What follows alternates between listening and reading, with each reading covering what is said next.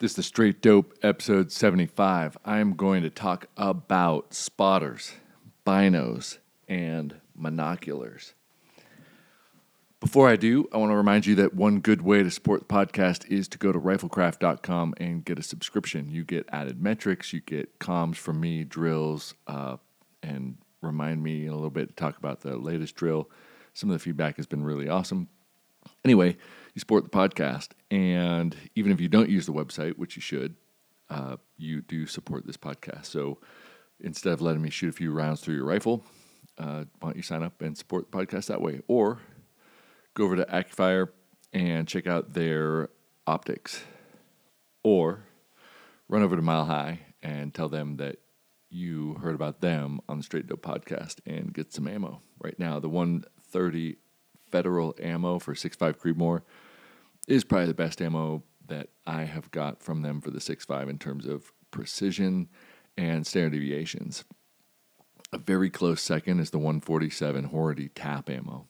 That is shooting lights out. I think there's a 225 300 PRC ammo that they've got that's doing pretty good. And if you really want to look at stuff at Mile High, check out their line of optics and chassis systems. But anyway, uh, let's get back here to the real stuff that you want to hear about, which is what I think about spotters, binos, and monoculars. Now, I'm going to start off, first of all, by saying there are some options that do provide what I'm going to say is missing, and there are some features in some optics that do have some of the stuff that I am going to say I wish I had, but they're few and far between, or they're extremely expensive, or they're hard to find, or there's something that makes it hard for us to get as user end stuff. And like you, I don't have billions of dollars to just buy everything and price is a consideration and function is a consideration. So let's do this. I'm a field shooter. I like field shooting, I like marksmanship, and I like hitting things that are small and far away. I don't like missing. Because I'm in the field, I have an extreme bias towards the things that I like to do. Now, let me talk about that first because you might have different outlets and I totally get that with different outlets, there are different uses and purposes. In the field, carrying a spotter is not going to happen. So I am probably the most likely person to tell you that you don't need to buy a spotting scope ever. Uh, carrying it in the field is cumbersome, and it's probably not going to do for you what carrying binoculars and, and then just using a rifle is, is going to be able to do in a field setting where it's dynamic, time is a consideration, gear is a consideration. But let's talk about spotters for a sec because I do use them at the assessment and I do use them when I'm not shooting. And if I'm just standing around, I can throw it out of my truck. What is nice is that most spotters have a reticle and you can zoom in a little bit farther than you can with the rifle scopes. But I like having a reticle that I can measure things with um, not necessarily to reticle range, but to get an approximate size because I like thinking about things in terms of my shooter bracket. What I mean by shooter bracket is not the craft number, but it's the maximum reticle bracket that you can use to sandwich or bookend the size of your shooting groups to make sure that they that bracket is smaller than the thing that you're shooting on since that's linear so that extends to distance and so you can use that to decide hit probability and make other decisions. So, using a reticle is also nice when you're talking about corrections. When you're feeding someone specific information, you're doing them a disservice by being like, oh, it's just off the right edge, or just come a little bit more here, or a little bit less there, or like maybe like half a target width. I would rather just say move three tenths left, or come up four tenths. And you figure out those corrections by having a reticle in your face. So spotters are pretty good with that. Mount them on a tripod, and they can give you a lot of cool information. You can see a lot of stuff, but generally, they're useless to me because I'm not going to carry them into the field. So, if you're at a flat range, awesome. If you can afford to have something that you won't use very much, awesome. But you're probably not going to use it like you will binoculars. Binoculars are dynamic, they're light, they're clear. You can get them in. Di- you can have you know different magnifications, um, but largely they lack a reticle, which is a huge problem. You can put a reticle in binoculars. I've heard that it screws with your eyeballs to have the reticle out of your field of view, kind of down on the side of the circle, where you can have the optical distortions and it can give you a headache. But that's you know that's a manufacturing issue, and I'm not a manufacturer. Binoculars, you can scan very quickly, find landmarks, and then get on your rifle. Use your rifle and the reticle on the rifle to measure that. Binoculars also often come equipped with a laser rangefinder. I'm a huge fan of laser rangefinding binoculars, way more than a monocular. Laser rangefinding binoculars kind of serve two purposes allows you to scan and find things and allows you to get an accurate range with it. To me, that's the only thing that I want them to do. I do not want to spend or waste money on binoculars that have ballistic calculators in them that sync to my Kestrel, that do any of that garbage. Not because it's not cool, because I do think it's cool. I love technology. But I've seen it fail on shooters as ROs at matches over and over and over again. It might not have happened to you, but every match I go to, there's someone there where the Bluetooth was lost, the connection was lost. Something failed to populate through that circuitry, and those points were lost.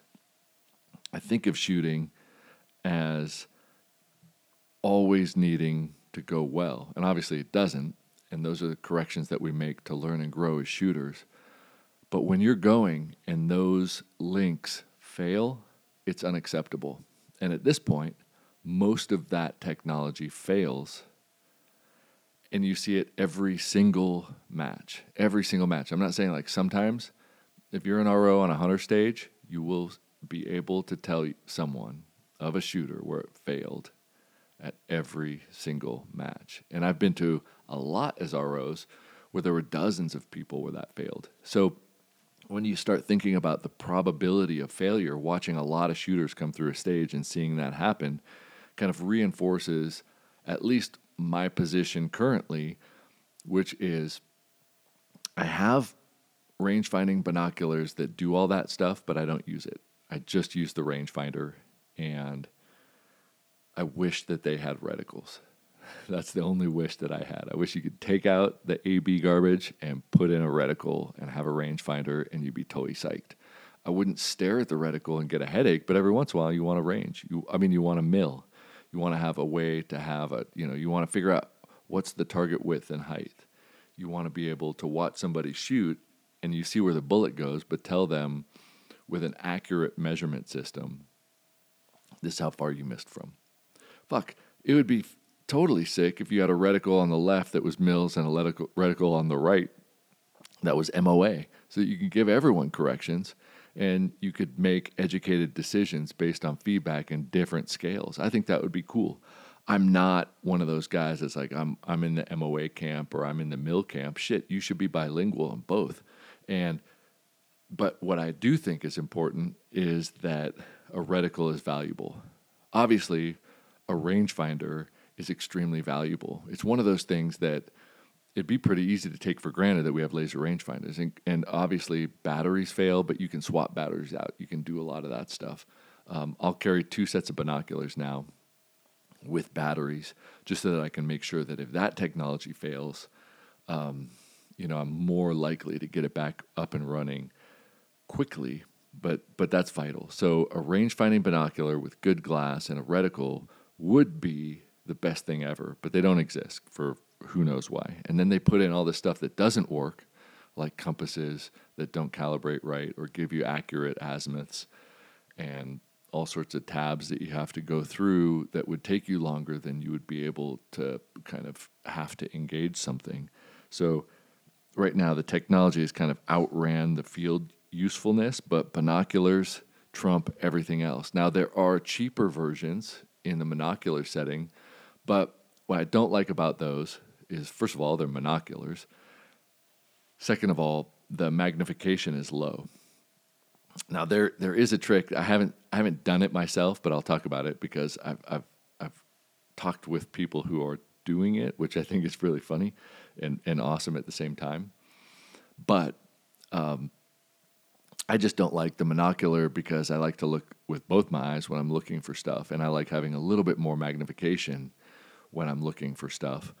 And I would challenge you to go out to a locate, range, and engage scenario, put out two MOA targets in a field, give them a broad setting, time yourself, locating, ranging targets, and then do another one with binoculars. And there's no way you could convince me that you're just as fast with binoculars or with monoculars across that. So, because of that speed and the usefulness of using both of your eyes, binoculars win. The ounces that you save, don't even get me started, right? Like, save yourself the time and energy. And um, I'm not even going to get into it. Binoculars, they win monoculars. If you have two, you can turn them into binoculars. And so, you know, like the Solivet uh, magazine kind of trick where you put something between them and tape them together. You can do quick mag changes and so on and so forth. You could do that with with uh, monoculars and create kind of rigged up binocular system with your monoculars, or you can tape or attach your monocular to your non-range finding binoculars in a way. Now I've seen the fancy aluminum, super tactical, like you're going to get a bigger, fuller beard kind of plates that you can attach everything to. The problem is, just like spotters, you're not going to carry that shit into the field. It's it's too cumbersome, right? Um, you know, it'd be like packing your food for your camping trip and putting it in pizza boxes and carrying it around and stuff. Like the weight and more than the weight, just simply the volume the size of it becomes less realistic, right? For those massive super tables. And granted, if you're at a range or you're just you know walking a few feet from your car or it's stashed in your baby stroller, uh, because that's how you carry things around, like that that that's not what I'm talking about. I'm just talking about being a field shooter. You know, there's there's only so much. I'm not going to take one of those giant weather stations attached to my tripod and go walk around a few miles in the mountains. I probably could, but um, but I'm not going to do that. And so attaching those to your binos, to your plate, to all this stuff, and having all this stuff, then we get to the issue of points of failure, right? How many points of failure are there in your system? Well, you know, at least one for everything that you're using. So if you use a brake, the brake could fail. If you have a suppressor, is the suppressor attached to a is it attached to your barrel or is it attached to a brake that has an adapter system? Because now there's a couple. Do you have a tuner on there? Now you're even more likely to have a failure. Do you have um, all the th- you know all of the things that are stacked onto your system are points of failure, and when you go out in the field, fewer points of failure make it less likely that you're going to have failures. So if you have all the shit strapped on there if you could consolidate it into one item like range finding binoculars, there you go. Win win. You can find things fast, you can range them fast, and you can get to the business of shooting. So at the hunter matches, I like to spot with a reticle. I will prioritize the reticle over the magnification over anything else. I when I'm spotting for a shooter, I want to see a reticle to make a measurement. So what I do is I use my binoculars, use my rangefinder binoculars. Once we've found the targets, I spot through my rifle scope.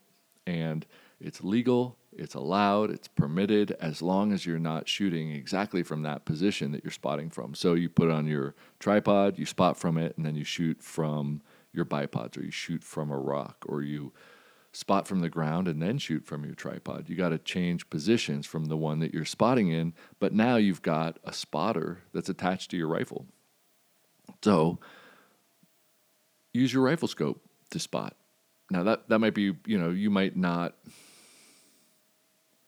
I don't know. I mean, to me that that doesn't seem all that bizarre other than there are some rules at some ranges and some events where people question whether you should be looking through your rifle if you're not shooting.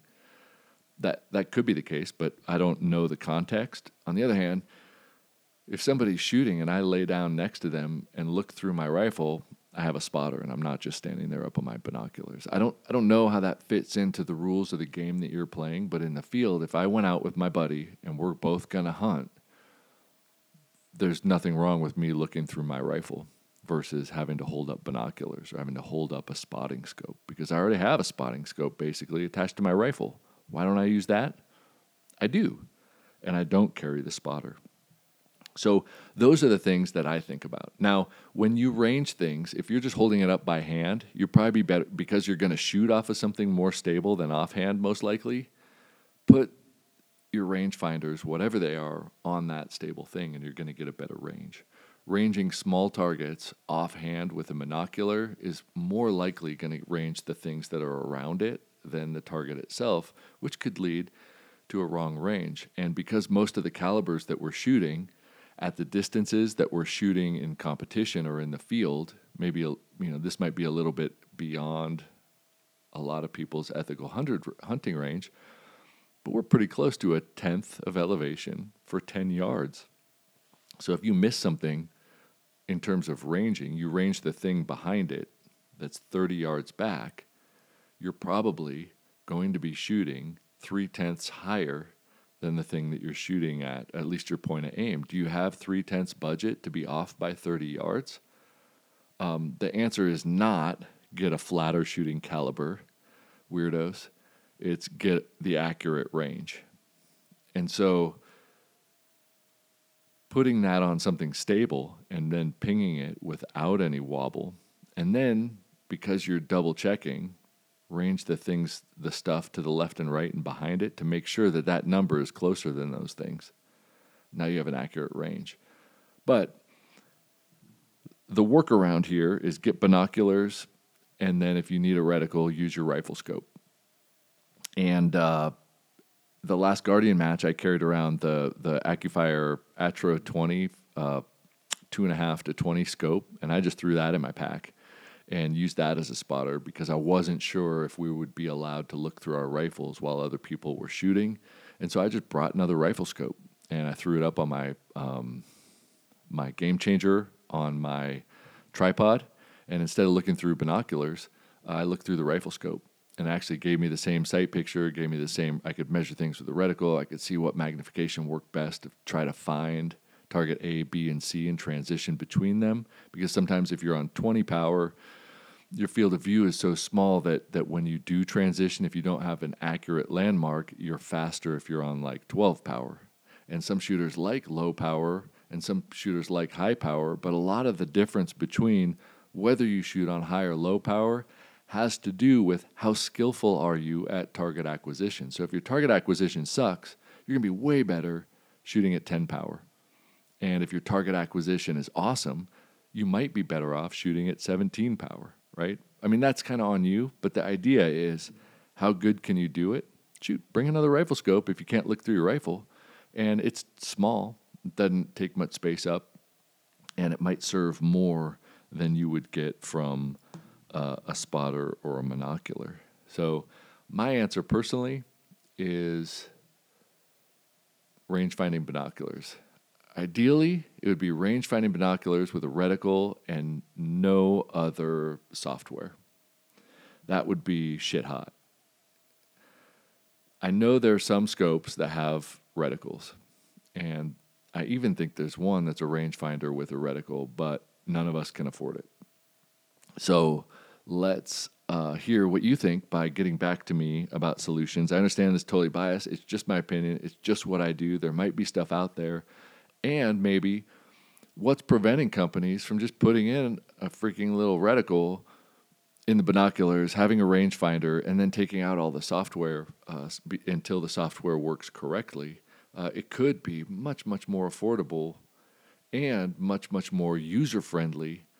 So why why are we paying three, four thousand dollars for binoculars uh, that has tech that doesn't really work or isn't as reliable, and yet the stuff that we really need probably didn't cost that much. I, I don't know. I think it's a really curious conversation, and um, one that I would I would love to talk directly one on one with you guys rather than people just posting all the political garbage that you see. Now, the ones that I use, I have SIG 3Ks, I have SIG 10Ks, I have Vortex um, whatever the good Vortex ones are. I can't think of right now at the top of my head. And I've been using the Zeiss Victory uh, something or others that I borrowed from one of the reps, and I got to mail it back to them. They all have their pros and cons, but they all work good, right? If I was going to go in the field, um, they all they all work good. The um, I've had the most success consistently for the most time with the Vortex, but I've broken a few pairs. But they have a lifetime warranty, so I'm not super worried about that. They're super beat up, and they probably work the best. And uh, they're not the ones with the ballistic calculators. Uh, they're they're just the ones with the heavy duty laser. Now the Zeiss Victory happen to have a really good uh, co-witness, like the laser's right in the center of the circle, but they have great glass and the laser's really good but there's no center crosshair. So you get this circle. It's a pretty big circle. And if you haven't done the check with the vertical and the horizontal to make sure you know exactly where that beam is with the beam divergence, uh, if, it, if it wasn't dead center on this one, it would be very hard to accurately reproduce. Um, whereas the SIG and the Vortex crosshairs and circles have enough on them where it's easier to know where it is and line it up just right to be fast. And so, you know, I think there's there's pros and cons to all of them, but I think they need a center aim dot, and I think that if you could um, adjust where the reticle was relative to the beam once you figured out where the beam was and fix it. I do know that the SIGs, you can do that, the new ones. I just haven't messed with it yet uh, because I haven't done the test on my 10Ks to put it, because I just know kind of know where it is. Uh, and I don't like um, all, the, all, all the other features because they don't work. So um, if you could adjust it so that it was centered, or if it was a circle like the Zeiss, you don't want it center. Even though it's center on the ones that I have, I would want to put it at 12 o'clock or 6 o'clock on the line of the circle so that then I could put it on the thing that I want and actually have a, a, tangible, visible thing that I was putting on. Um, so if I could move the Zeiss ones, I would move it to the 12 or 6 o'clock position on the circle. If I could move SIGs, I would move them to center, which Apparently you can now. And then if I could do that with the vortex, it'd be the same deal. I would move it to center, or I would move it to 12 or 6 o'clock and um, on the line, and I would be totally stoked. Hopefully, those are the kinds of things that are coming, and those are the kinds of things that make the shooter, the user end, more successful at using it effectively in a short period of time because you know at least my understanding of how I want to see shooting is that it's a problem solving scenario and time is the enemy. So the faster you can solve a problem and the least amount of things you need to do, the better. So, um, you know, for, from my end, and, and just like a simple field user scenario, is we don't need a lot of stuff, but we need that stuff to work right and be very fast. And I'll have to toggle through menus and switch this and, and do all sorts of, of, of, of other things and then question whether it's synced or, or turn it on, turn it off, make sure it's synced, and then go through that stuff because time won't allow us every time always to do that. If a big buck walks out, I don't want to turn off my binoculars, turn off my Kestrel, resync it, make sure it's right, you know double, triple check ranging things and making sure that the numbers line up to maybe hard data that I already have on my wrist.